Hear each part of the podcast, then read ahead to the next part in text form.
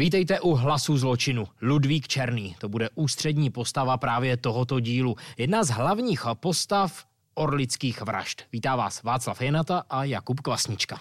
Dobrý den.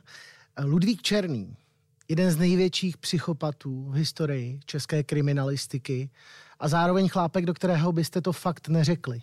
No vlastně Mimísek, to byla ta přezdívka, ta jeho první přezdívka. Střízlík s dětskou tvářičkou, naprosto nevinně zlížející muž, který žil spořádaný život, pracoval jako řidič společnosti Mercedes a tak nikdo by jako nečekal, že jako vedlejšák má tuhle šílenou věc. Pět, možná šest vražd.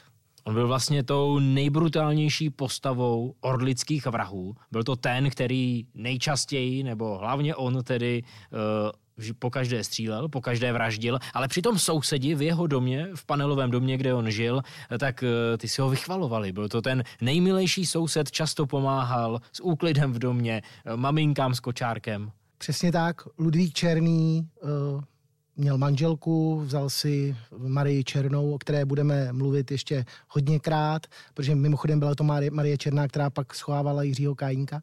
Vzal si Marii Černou v roce 92, předtím si s ní těsně po dovoluci seznámil na svatbě své kamarádky, někdy kolem roku 94, 95, 95 tuším se jim narodilo dítě, syn.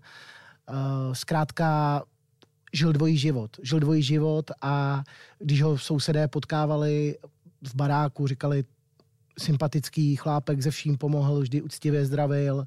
Nikdo by to do něj nikdy neřekl. A vlastně i vyšetřovatelé dlouho přemýšleli o tom, zdali je skutečným vrahem, zdali on je tím hlavním vykonavatelem. Tenhle chlápek s dlouhýma vlasama, malej, hubenej, naprosto nevinně vyhlížející.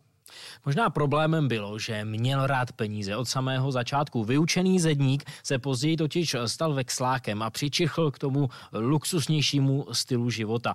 Ty už to říkal, on vlastně pracoval i pro prodejce luxusních automobilů, dělal řidiče, takže řídil skutečně auta, na které ale ve svém vlastním životě nikdy nemohl dosáhnout, nikdy si je nemohl koupit. A už v roce 85 tak byl poprvé odsouzen za krádež, ale u toho nezůstal. Ona to byla pochybná existence. Ona, Maria, Čer, Marie Černá v jednom z mála rozhovorů nebo v jedním z mála vzpomínek, které jsou dohledatelné, mm, říkala, já jsem to opravdu nevěděla, že žije dvojí život.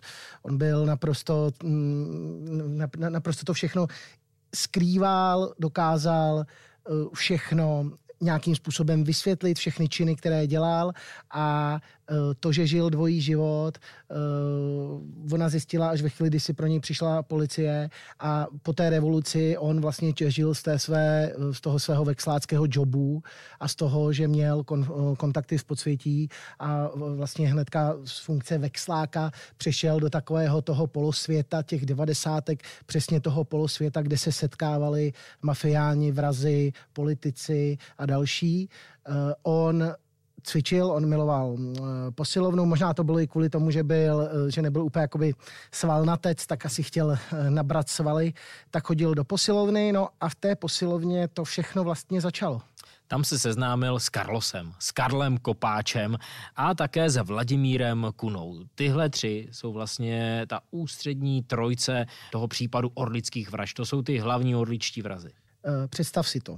Máš doma manželku, jdu si zacvičit, přijdeš cvičení, chováš se k ní skvěle, pracuješ mm, jako řidič Mercedesu, máš peníze, jsi v pohodě, do toho eh, manželka byla vážně nemocná, měla rakovinu, Ludvík Černý eh, jí v tom velice pomáhal, choval se k ní opravdu opravdu výborně a ona mu za to byla velice zavázaná, za to, jakým způsobem on se k ní choval i v těch těžkých časech. Opravdu na něj nikdo nikdy neřekl křivé slovo. Ludvík Černý vypadal na první pohled jako samaritán, jako slušný člověk, který se stará o svou nemocnou manželku a občas si jde zacvičit.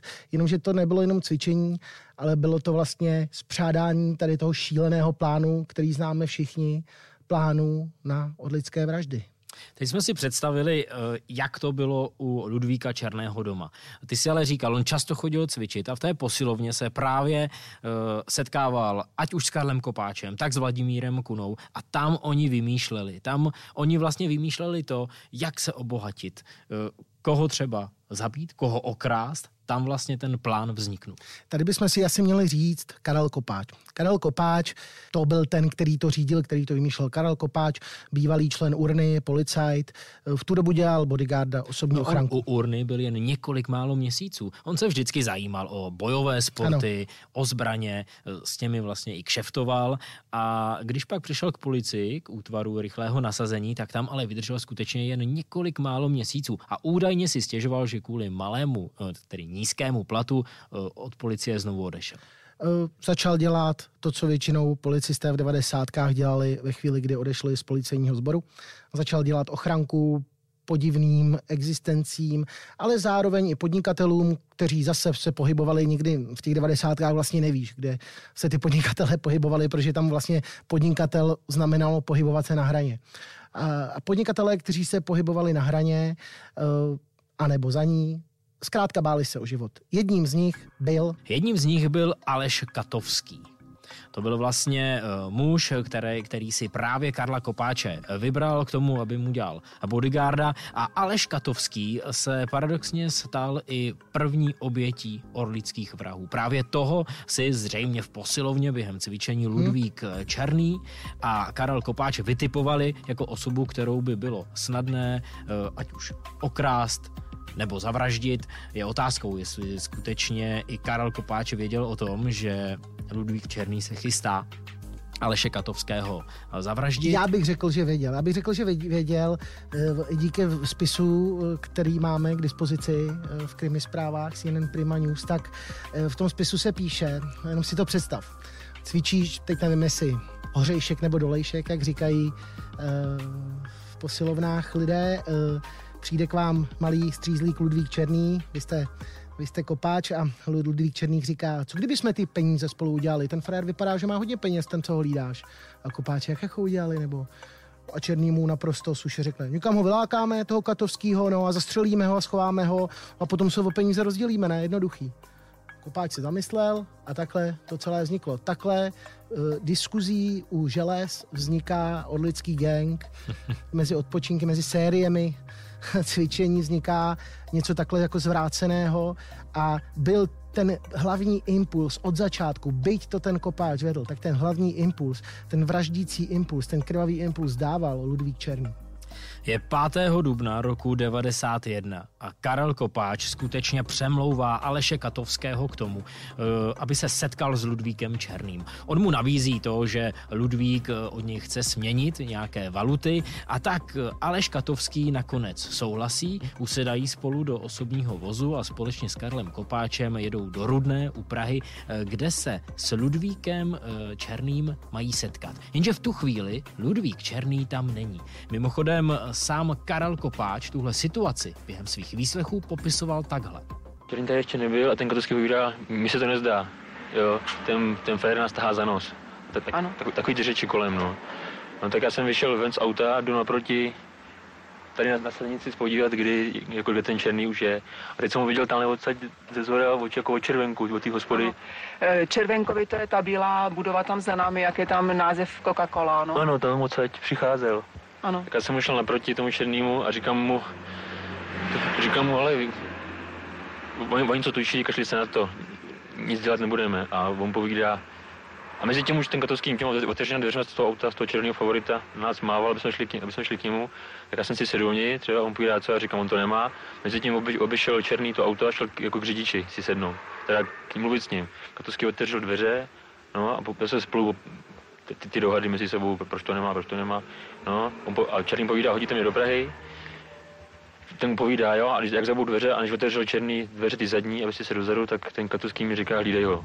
Jsme v osobním autě Aleše Katovského. Ten řídí, vedle něj vepředu sedí Karel Kopáč, jeho bodyguard a vzadu za podnikatelem, za Katovským, sedí Ludvík Černý. Z ničeho nic vytahuje zbraň a střílí Aleše Katovského do hlavy. V tu chvíli ale to auto pořád dál jede. Oni jedou plzeňskou ulicí směrem do centra Prahy, proti ním se najednou objevuje autobus a vrazy jsou najednou v nelehké situaci. Tam dochází k hádce, k dramatické situaci skutečně. Nakonec Karel Kopáč eh, nad umírajícím Alešem Katovským strhává řízení a zastavují. Chybělo málo a oba muži i se zastřeleným Aloše, Alešem Katovským skutečně havarují. Ale to se nestalo. A samozřejmě uh, zastavují a teď se rozmýšlí, co budou s tělem dělat. Eh, Karel Kopáč eh, tehdy tvrdil, že Ludvík Černý začal navrhovat, že to tělo někam odvezou nebo někam zahodí. Dokonce vymýšleli, že snad seženou starou vanu, kterou zabetonují a v té vaně vlastně schovají to tělo a pak ho zahodí, pak tu vanu zahodí někam, někam do řeky. Jenže samozřejmě ti oba dva muži se nad tím začali rozmýšlet a zjistili, že tu vanu jen těžko by někdo unesl. A tak Karel Kopáč rozhoduje, že zajedou na nedalekou skládku, vezmou staré pletivo, to obmotají kolem těla Aleše Katovského a takhle celé, celý ten balík toho pletiva eh, pak eh, odhazují do přehrady, do vodní nádrže Orlík. Mimochodem Kopáč tehdy vzpomínal, že chvíli poté, co hodili to tělo do přehrady, projela kolem policejní hlídka. Měli celé auto od krve a kdyby, kdyby tehdy vlastně policie zastavila, tak by orlické vraždy pravděpodobně skončily jednou vraždou. Jenomže policie nezastavila. Policie nezastavila a s jídlem roste chuť a kor u Ludvíka Černého. Takže vlastně do toho, mm, do, té, do toho úspěšného projektu prvního jejich šíleného vražedného eh, dostali chuť na další. A eh, do toho se ještě potkali v posilovně s Vladimírem Kunou, s člověkem, který tam také chodil, s člověkem, který uh, byl takový pofiderní týpek, který neměl peníze, takový klasický zase z polosvěta, polovexlák, polodivnotyp, neměl, uh, nebo neměl moc rád svoji mámu, respektive hm. vůbec, protože ona se o něj moc jako nestarala, uh, protože měla sadomasochistický salon a tak dále. A uh, vlastně Kuna navrhl, že by druhým zavražděným, protože oni se postupně skamarádili a stal, stal se z nich tedy takový pofiderní pofidérní gang, tam je opravdu potřeba říct, že to byl pofidérní gang, tam nebyla žádná přátelství, to bylo čistě uh, za čistě kalkulace, kalkulace pro to získat co nejvíce peněz. A uh, Kuna tedy navrhl zabít svoji vlastní mámu, což uh, je typické pro devadesátky jako cena lidského života, nula, máma, je to jedno, zabijeme mámu. Ludvík Černý tehdy uvažoval, že by za Kunovou matkou tedy opravdu šel a zabil jí. Jenomže tam byl takový bizarní problém, že ona měla u sebe neustále tři až čtyři sexuální otroky, které, kteří vařili kafe a ona je pak bičovala za odměnu a on by musel zabít i ty otroky, takže skutečně kvůli sexuálním otrokům Ludvík Černý nevykonává zatím, zatím nevykonává druhou vraždu, ale tak nějak se otáčí směrem jinam a přichází vražda číslo dvě, vražda číslo dvě, která udělala z Ludvíka Černého pacienta. Přesně tak. Eh, přichází totiž eh, číšník z Balkánu jménem Lipoveci, který má zájem o zbraně. A ten Vladimír Kuna ve sklepě svého domu prodává. Nebyly to jen žádné nože nebo pistole, revolvery. On skutečně nabízel eh, velký arzenál zbraní. Mimochodem, kromě jiného, prý ve sklepě nabízel například i protitankovou střelu.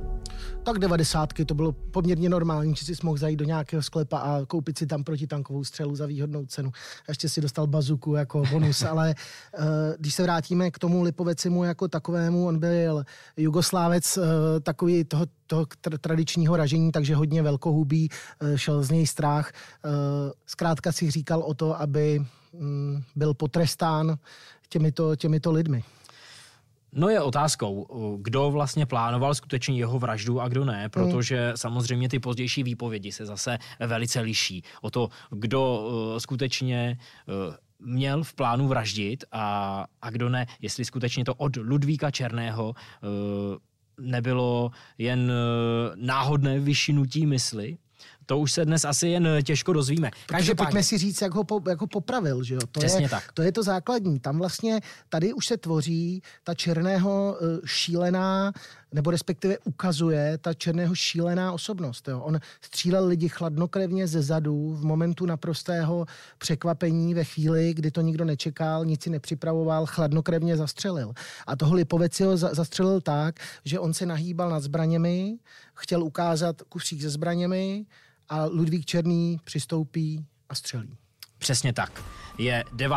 ledna roku 92, Lipoveci vstupuje do sklepa toho rodinného domu, naklání se nad kufřík, ve kterém doufá, že budou nějaké zbraně, o které měl zájem a v tu chvíli, jak se naklání na ten kufřík, ze zadu přistupuje, jak si říkal, Ludvík Černý a střílí. Ostatně takhle tu následující situaci popisoval jak Vladimír Kuna, tak Karel Kopáč. Když vlastně mě jsem takhle otáčel, tak jsem viděl vlastně, že černý má takhle si ofukoval a potom vyskočil a říká, to jsem ale čtverák. Jak vyskočil? Jo. Tak, takhle jako vlastně, to jsem ale čtverák. Já jsem, já jsem nebyl schopný slova. Ten černý nás chtěl odreagovat, nebo co, tak udělal tu opičárnu, to jsem ale čtverák, no. A, a jsem, takhle i vyskočil. A vyskočil a my jsem teď u té večer říkat pacient, no. Pacient pacient. Už to nebyl mimísek, ale byl to pacient. Mimochodem třeba Jiří Kájínek, který pak seděl ve Valdicích uh, dlouhá léta s Ludvíkem Černým, tak ten mu neřekne jinak než mimísek. Ten na ní nedá dopustit, neřekne mu jinak než mimísek. Ale jak jsme mohli vidět, slyšet, tak uh, po tady té druhé vraždě se stal pacientem. Pacientem proto, protože to nikdo nečekal.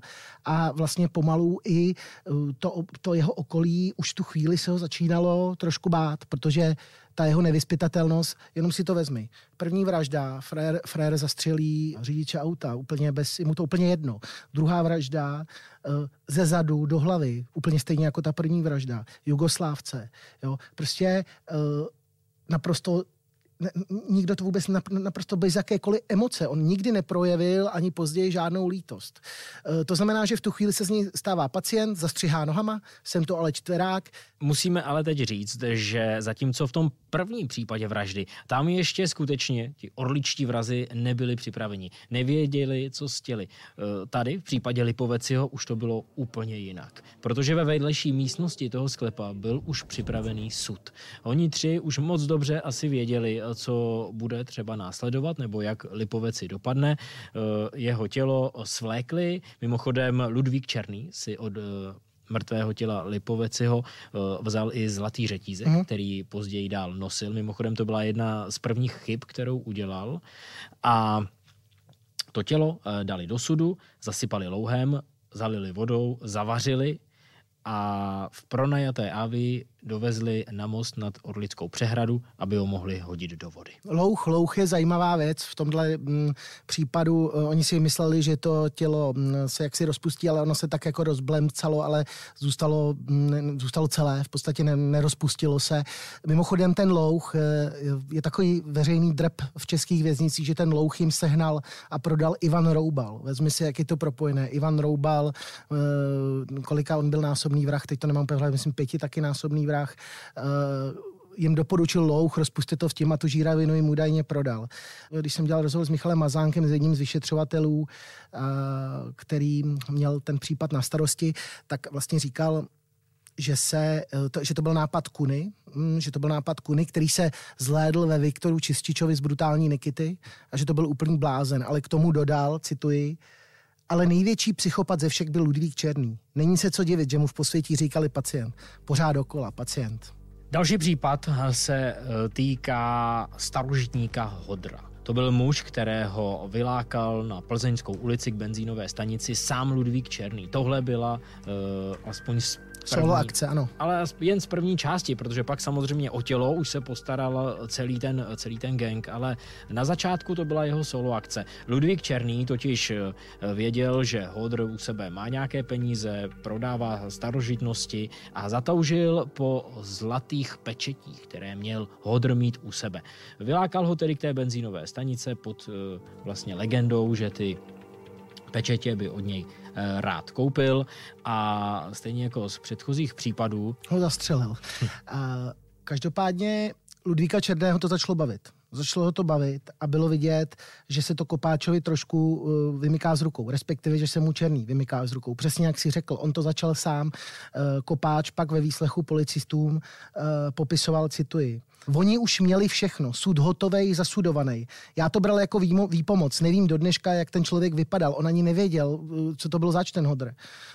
Tam už vznikl jakýsi mechanismus šílený zvrácený mechanismus vraždění a zasudování, kdy kopáč přišel k hotovému, protože to všechno udělal vzorný zaměstnanec Ludvík Černý. Zbavit se těla starožitníka Hodra, a teď to bude znít teda velice cynicky, už nebylo tak jednoduché, jako v tom prvním případě. Hodr byl totiž mohutnější postavy a tak vrazi rychle zjistili, že se, jim, rozřezat, že, že se jim zkrátka do sudu nevejde. Jeho tělo tak museli rozřezat a dali ho do dvou sudů slouhem a oba dva ty sudy znovu skončily tedy na dně Orlické přehrady. No eh, a teď si představ tu realitu. Jo? Ludvík Černý dělá tohle, dělá tohleto a do toho je doma s manželkou, svatba, Mercedes, řidič, nevinní, Přesně tak, na sousedi tohle, milují. Na tohle trochu zapomínáme, že my tady popisujeme tyhle ty brutální vraždy, brutální nakládání těl do sudu, ale mezi tím ten Ludvík Černý dál žil svůj obvyklý Naprosto život. On se vracel do toho život. paneláku, kde pomáhal těm sousedkám eh, s nákupem, uklízel schody eh, a byl vzorný manžel. Ano, on byl, on byl eh, peč, hodně pečlivý, hodně čistotný. On uh, říká se o něm, že to je nejčistě, nej, nejčistotnější doživotně odsouzený vězeň. A uh, v tom baráku samozřejmě fungoval jako jakýsi uklízeč, nebo jak to říct, nebo jako správce, samozvaný správce, takže do tohohle, do, do tady té bizarní jeho polohy jen tak by the way hází sudy s mrtvejma lidma do odlíku. Mimochodem a takhle to jednání celého gengu právě se sudy s louhem eh, popisoval kriminalista Doucha, který se případu věnoval nevěděli, co s tělem, tehdy využili vlastně eh, toho, toho pletiva, které našli někde na skládce, tak on vymyslel, že prostě ta těla by bylo dobře takzvaně konzervovat, to znamená nakládat do sudu, zavařit sudy a sudy potom zhodit eh, prostě do přehrady. Možná by se ti to zdálo maximálně zvrácený, to, co jsme tady slyšeli, rozřezaná těla, sudy, pletiva, ale možná to nejzvrácenější přišlo v době, kdy nastala čtvrtá vražda a to byla vražda Kunovy matky. Ani Metkové. Přesně Ani Metkové. tak. Eh, my jsme o ní mluvili už předtím, že vlastně už jako měla přijít na řadě jako druhá v pořadí. Nakonec přišla až jako čtvrtá. Mluvili jsme o tom, že Ludvík Černý odmítl zabít s tím, že by tam byly komplikace s těmi sexuálními otroky, takže jí poslali bombu. No, poslali přesně tak, jak ty říkáš, bombu. Byl to vlastně, byla to směs semtexu, tritolu a šroubů. A oni předpokládali, že právě Anna Metková, matka Vladimíra Kuny, eh, když ten balíček, ve kterém ta výbušnina byla eh, schovaná, otevře, tak eh, právě ty šrouby, které, které vyletí po tom výbuchu, ji zabijí. Skutečně odeslali tenhle ten balíček 7. února roku 92 do Mnichovic, kde Anna Metková měla svůj dům, tam právě provozovala i ten svůj sadomasochistický salon. No a ona skutečně ten balíček tedy převzala, otevřela a došlo k výbuchu. Oni to zabalili jako erotické pomůcky. Bizarní je, že to přišlo přímo v den jejich narozenin, což ale nebyl úmysl protože Kuna paradoxně nevěděl, kdy má jeho matka narozeniny. Přesně tak. Bizarní bylo to, že skutečně ten balíček přišel v den jejich narozenin, ale možná ještě bizarnější bylo, že všichni vlastně uh, orličtí vrazy, ať už Kopáč, uh, Černý nebo ten Kuna, tak během výslechů se shodli na tom, že Kuna zkrátka netušil, kdy má jeho matka narozeniny a šlo jen o náhodu. Uh, nechat zabít svoji matku. Uh, Jiří Kájínek v jednom rozhovoru říkal, že když se bavil uh, ve vězení s Kunou, tak mu říká, jak si mohl zabít, jako nechat zabít svoji matku, jak prostě můžeš nechat svojí matce poslat bombu. A Kuna uh, se vymlouval, že se o něj nestarala, že ji nebrala ani jako matku, že byla zvrácená, že měla sadomasochistický salon. No jo, jenomže ona jí ta bomba nezabila. Ona Přesně nezabila. tak. Pojďme zpátky do Mnichovic, do toho domu. Eh, dochází k výbuchu. Eh, ta těžce zraněná eh, žena je vlastně v domě. Dům začíná hořet a na místo samozřejmě přijíždí záchranáři, hasiči. Hasiči hasí vlastně ten požár. Mimochodem požár, který ten dům, o který Kuna tak stál, velice vážně poničil. A Těžce zraněná Anna Metková se dostává do nemocnice a Kuna má nový problém. Kuna má nový problém, žije, chce jí zabít respektive pokouší se o to, ale, nebo respektive má to v plánu, ale no ona on potom cynicky umírá. celou tuhle situaci komentuje tak, No to je- že teď se o ní ještě budu No, muset starat. To říkal právě tomu Kajínkovi, na to jsem chtěl navázat, že když se s ním bavil Kajínek, tak říká, ty vole, představ si, že ona ještě přežila a se teď o ní budu muset možná starat.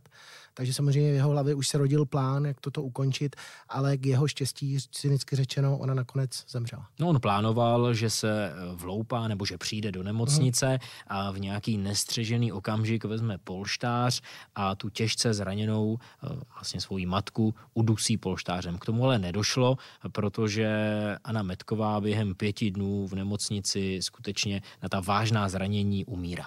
Pojďme zpátky do té linie uh, Ludvíka Černého. Byla to první vražda, kterou udělali tak nějak dohromady, no, kdy nebyl vykonavatelem čistě Ludvík. Uh, u páté vraždy už to bylo jinak. Přesně tak. Ta pátá vražda, ta se týkala Jaroslava Majera. Tenhle případ je zajímavý tím, eh, jaké tam byly vlastně příbuzenské vztahy. A Protože Jaroslav Majer byl vlastně švagrem Karla Kopáče, to byl manžel jeho sestry Ireny.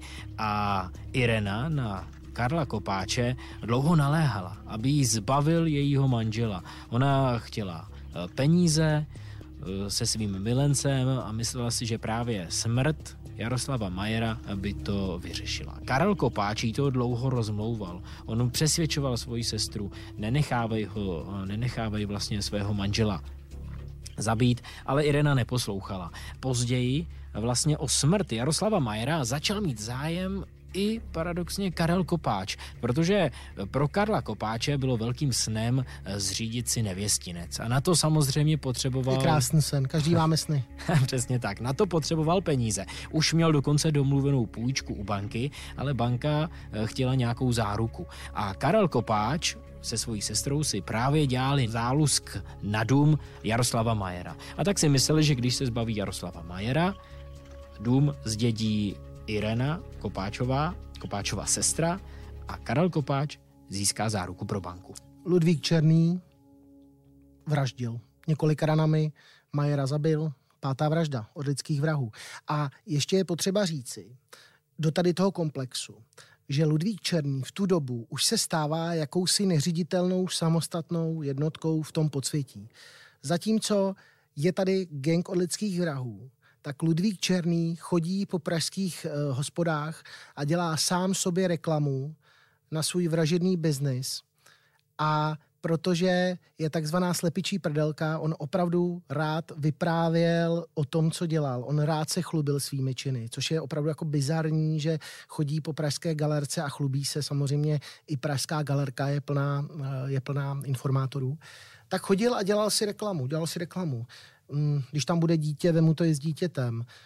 Dávali jsme lidi do sudů, bylo to prostě strašný. 200 tisíc za vraždu chtěl. A právě v mezidobí těch od lidských vražd proběhla ještě jedna vražda, a to v Liberci. Existuje teorie, nebo velice reálná teorie, že i tuto vraždu udělal Ludvík Černý. Byl to um, Albánec? No, v Liberci totiž došlo k takovému problému eh, v podsvětí. Šlo tam o to, eh, že eh, v Liberci vládl Afrim Kriezia, což přesně tak, jak si říkal, byl to cizinec, který vybíral výpalné od jugoslávských prodejců drog a ti se ho tak chtěli zbavit. No a i oni se doslechli o jakémsi Šílencovi z Prahy, Přesně šílencovi tak. psychopatovi z Prahy, který vraždí bez mrknutí oka, popravuje lidi.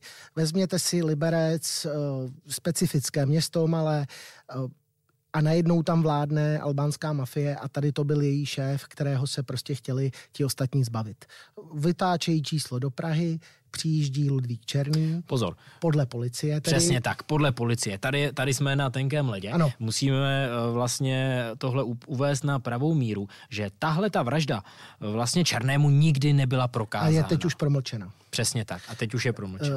Tudíž, když budeme eh, teoretizovat, tak vždycky si budeme brát eh, argumenty policie, která to tehdy řešila.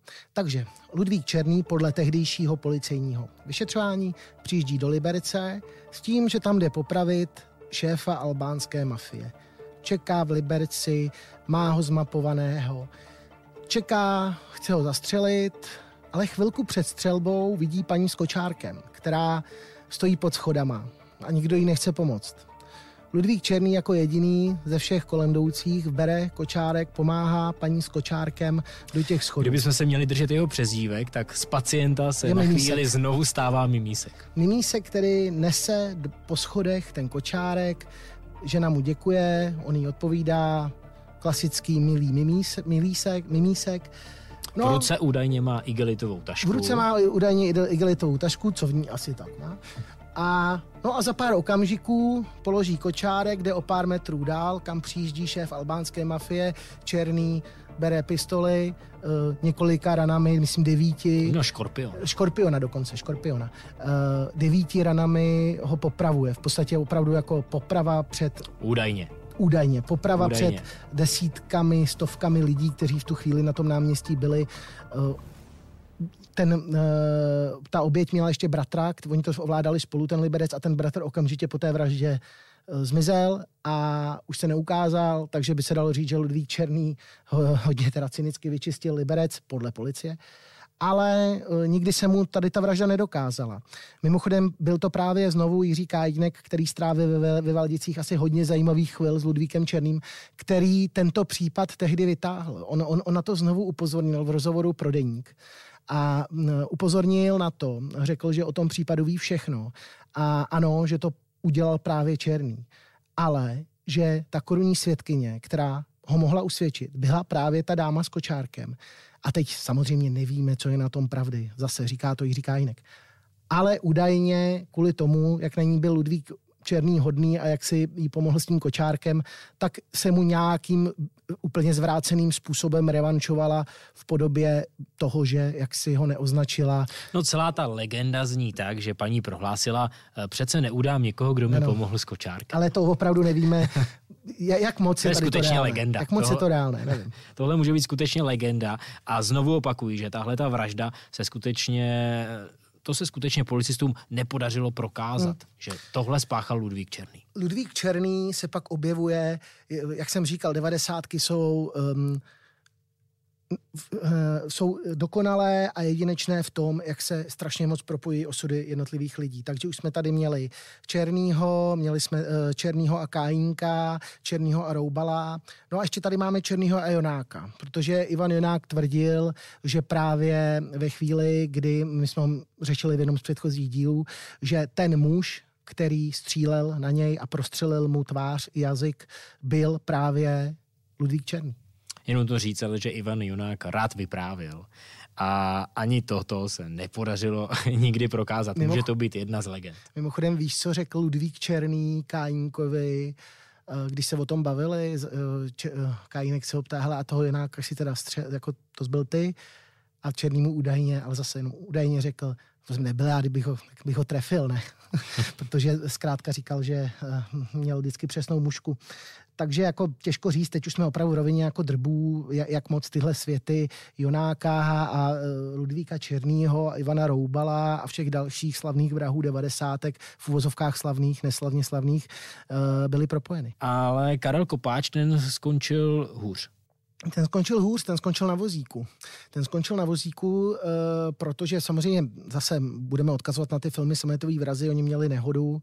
Ve skutečnosti se to odehrálo tak, že Karel Kopáč měl cestovat v autě právě s Vladimírem Kunou, měli nehodu a on vlastně po vážném zranění, tedy Karel Kopáč, skončil na vozíku. E, Policie v tu dobu už začínala mít nějaké informace. Ty jsi to přesně řekl, protože samozřejmě ta pražská, pražská galerka to podsvětí, e, tam se ty informace e, skutečně hýbou, ať už jedním nebo druhým směrem a i policisté dostali tip na to, že v některé z vodních nádrží v okolí Prahy e, jsou pohřbeni zavraždění podnikatele. Kriminalisté sázeli na slapy, ale tam samozřejmě nic neobjevili. Vyšla až lidská přehrada. Přesně tak. K té se ale nedostali náhodou. Nebylo to tak, že by objížděli všechny možné vodní nádrže. Oni skutečně začali sbírat stopy, začali sbírat informace a brzy měli v hledáčku i Ludvíka Černého. To bylo tak, mm, že kriminalista Štoček, když vyprávěl, že dal úplně první poznatek nějaký gangster z Liberce, teď cituji. Pak přišel opilec s pitbullem, zaplatil jsem za něj 18 Jägermeistrů, vykládal, že Černý je známý nájemný vrah. 18 Jägermeistrů stálo klíčové svědectví, nebo jedno z klíčových svědectví, kdy popisoval nějakého muže, No tenhle zkušený kriminalista ho pak vlastně i sledoval a v tramvaji. To, to je právě strašně zajímavé, že on napřed popisoval toho muže, ten, co vypil těch 18 Jägermeistrů a pak si paradoxně pustil nějaký další den pořád na vlastní oči, kde viděl uh, klíčové, uh, klíčové jaksi osoby kolem té posilovny, kam chodil Černý a další odličtí vrazy. Všechno to byly známé filmy, jak majitel posilovny a tak dále. No ale na tom záběru byl i Ludvík Černý. Ludvík Černý, který, uh, kterého policie vůbec neznala. Tak ve chvíli, kdy eh, to jaksi eh, viděl, ten kriminalista, tak eh, si ten záběr nechal stáhnout a takhle vlastně odhalil Ludvíka Černého, že on byl natočený ve společnosti těchto lidí a na základě toho oni začali zkoumat, co je tady ten kluk s tou dětskou tvářičkou zač. A přesně jak si říkal, začali ho sledovat, protože pořád jim to tam nesedělo, nepasovalo. Řidič Mercedesu, rodinný typ, eh, bez problému, ano, v 85. seděl, ale No postupně se hlavně začaly kupit ty chyby, které Ludvík Černý postupně během páchání těch vražd napáchal, abych tak řekl. Ta první třeba byla, že uh, auto Aleše Katovského O tom jsme mluvili hned na začátku. To je to auto, ve kterém vlastně Ludvík Černý zavraždil Katovského, když ho zrovna řídil. Tak oni se toho auta nezbavili tak že by ho někde třeba zapálili nebo by ho vyčistili. Oni to auto vzali a prodali do autobazaru a policie později v tom autě našla stopy krve. A další věc, uh, orličtí vrazy si pronajímali ávy, ale samozřejmě vedli si i knihu jíst, tedy ta půjčovna těch nákladních vozů. No a kriminalisté se brzy dopátrali toho, že Ludvík Černý si půjčil uh, ávy a podle knihy jíst začali pátrat, jak daleko ta Avie vlastně jezdila. Hmm. A udělali si v mapě, dá se říct, takovou kružnici a vyšla jim Orlická přehrada. A na břehu eh, přehrady se objevily televizní štáby, natočili to, jak policie vyzvedává sudy a přesně tuhle scénu viděl Karel Kopáč doma, když sledoval televizi. Eh, na nic nečekal, zavolal policii, přijeli policisté, ale Karel Kopáč jim odmítl otevřít a začal s nimi pomalu vyjednávat. Kriminalisté se nakonec dostali dovnitř, pro ně bylo velmi důležité, aby Karel Kopáč zůstal naživu. Oni s ním dlouho vyjednávali. Ano, byl Nechtěli, klíčový aby... svědek, klíčový svědek, on to, on to celé pak pustil vlastně. Přesně tak to už trochu předbíháš, chtěl jsem k tomu dojít postupně. Uh, oni potřebovali to jeho svědectví. Nakonec se skutečně podařilo uh, Karla Kopáče na vozíku eh, zadržet. On během toho se střelil do rozkroku a byl zadržen a později začal mluvit, protože on, kriminalisté mu řekli, že vlastně ať už Kuna nebo Černý tu vinu svalují hlavně na něm a on samozřejmě to tak nechtěl nechat. E, kriminalisté se shodují na tom, že rozhodlo právě to, že byl na vozíku a ztratil tak trochu smysl života, e, ale zkrátka nechtěl, aby tyhle ty vraždy zůstaly na něm. A tak začal mluvit. On to bral jako boží trest. On to on několikrát řekl e, vyšetřovatelům, beru to jako boží trest. A teď vám řeknu všechno. Zároveň bral Ludvíka, Čer, bál se Ludvíka Černého. On se, ho, on se ho regulárně už bál. To znamená, že pro něj to bylo i nějaké východisko, i bál se o svoji rodinu, nevěděl, nikdo byl úplně nevyspětatelný, ten Ludvík Černý. A právě se začala Ludvíka Černého brát, bát i galerka. Mimochodem, takhle Ludvík Černý reagoval, eh, když prošel během výslechu detektorem lži. On se ho snažil přelstít, ale to se mu nepovedlo. Vy máte s fyziodetekcí nějaké zkušenosti? Ne, nemám. Já jsem z toho byl sám jako dost takový, eh, říkám přesně, i všechno to bylo spojené, že jsem jako, souhlasil jsem s tím samozřejmě, protože chci, aby, jestli to teda funguje dobře, tak aby to prokázalo vlastně můj nevinu. Vezměte jednu otázku za druhou. To máte scénář vraždy. Je to scénář, já Úplně jsem ještě výsledek neviděl. Takže to nemůžu jako sám posoudit, co je tady ne, ne, kdybyste se na ty otázky podívat, tak to máte, to jsou všechny otázky vypsané, na které vy jste reagoval. Do detailů, včetně zahrabání, uložení, Eh, umítí korby a tak dále, s tím, co vypovídal Kopáč a Kuna. To není možné, když vy jste předtím nic nevěděl. Tohle to vám operativa třeba nemohla říct. To by nestihl. Budete se divit, ale toho spousty. vyšetřovatelé zjistili u Ludvíka Černého duševní poruchu, ale ta duševní porucha nebyla natolik závažná, aby za své činy nemohl být zodpovědný. On vnímal realitu jako film. No možná, že z toho filmu ho pak vytrhl rozsudek, který zněl jednoznačně do životí. A on se dostal tak do věznice. On je jediný z těch odlických vrahů, který sedí dodnes. Eh, v té věznici, jak jsme již říkali, potkal Jiřího Kájínka.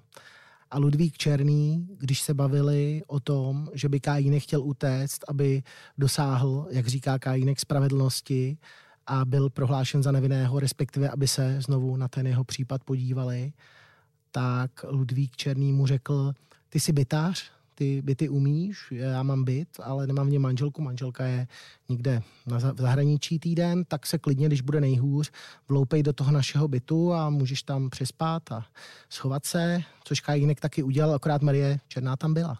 Pořád se spekuluje o tom, že mezi nimi snikl jakýsi stokholmský syndrom, že Kajínek tam přišel, jakoby ji uvěznil, ale na, na svobodě, protože oni doma chodili nakupovat spolu a ona pracovala ve škole, vodila synka do školky, akorát jak si měla v bytě toho kájínka, 40 dní. Eh, spekulovalo se o, spekulovalo se o tom, zdali spolu nemají milostný vztah. Ludvík Černý později, když kájínka chytli a kájínek se vrátil zpátky do vězení a mluvili o tom, tak mu říkala, abych to pochopil, kdybyste spolu něco měli, abych to pochopil, já už to nedostanu, možná, teda nejspíš. A kájínek říká, ne, neměli, my jsme spolu vážně nic neměli a kdyby jsme spolu něco měli, tak bych ti to stejně neřekl, takže těžko říct. A tady v tom zase se ukázal faktor slepičí prdelky Ludvíka Černého, protože on se pochlubil, že Kajínek je schovaný u něj v bytě svému spoluvězni, dokonce ve chvíli, kdy spekuloval ten spoluvězeň o tom, že mu je manželka nevěrná, tak namaloval plánek, namaloval plánek toho bytu, kde vysvětloval, že Kajínek spí v obejváku a manželka v ložnici. Takže do, do detailu eh, to v podstatě policajtům Ludvík Černý sám předložil, aniž by tedy chtěl, on ho jako nepráskl Kajínka. No jo, jenomže policisté si to všechno spojili a za 40 dní tedy Kajínka u, má, u Černé našli a zatkli a víme, jak to bylo dál. No tihle dva, tedy Ludvík Černý a Jiří Kajínek, si možná mysleli, že už se po tom dopadení znovu nepotkají. Jenže oni se znovu ve věznici potkali. Potkali, mluvili spolu a dokonce se v jedné nějaký úplně bizarní fázi sešli všichni tři uh, při návštěvách a měli takovou uh, podivnou seanci Ludvík Černý, Marie Černá, Jiří Kájínek.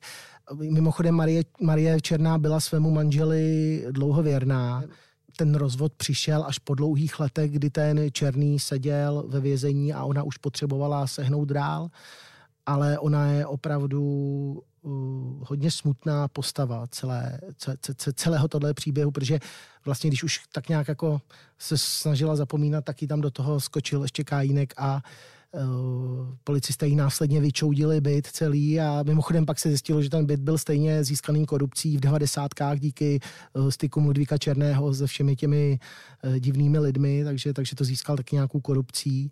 No a ten příběh skončil samozřejmě tak, jak známe, Kajinek se vrátil a Miloš Zeman mu pak dal milost. Pojďme se ale podívat, jak dopadl Ludvík Černý. On vlastně tak trochu paradoxně také možná počítal s tím, že se ještě dostane někdy z vězení, protože on si změnil jméno na Ludvík Zámečník. Mm-hmm. To pokud by byl smířený s tím, že bude na doživotí uvězněn, tak by to moc nedávalo smysl. Takže změnil si to jméno a potom skutečně v roce 2017 také zažádal o podmínečné propuštění. Krátce předtím se po 20 letech, kdy to odmítal, přiznal. Přiznal se, že to udělal. Otázka je, zda to udělal hlavně proto, aby vypadal napraveně. No a... on ten soud pak eh, to bere samozřejmě v potaz. Ano, ano, ten soud to bere v potaz, to znamená, že on díky přiznání a jaksi uvědomění si polepšení uh, má větší šanci na to dostat se ven, což samozřejmě Ludvík Černý upřímně řečeno asi úplně nikdy neměl, nemá, nebude mít, takže uh, snažil se aspoň nějakým způsobem dojít k, to, k tomuto. Uh, před soudem říkal, že je už napravený a že chce ven a soud mu to samozřejmě zamítl. Přesně tak, ty už to vlastně říkal, jde o jediného orlického vraha, který je stále uvězněný, protože Karel Kopáč spáchal nakonec ve vězení sebevraždu a Vladimír Kuna, eh, ten byl nakonec propuštěn a nyní žije, žije kdesi v severních Čechách. Ludvík Černý byl jedním z největších symbolů těch devadesátek. Přesně jako to řekl kriminalista Doucha. Peníze tehdy zkrátka a dobře převážily všechny hodnoty civilizované společnosti. Z toho tehdy plynula i absolutní necitlivost k lidskému životu. Orlické vraždy se tak staly symbolem, stělesněním tehdejší doby.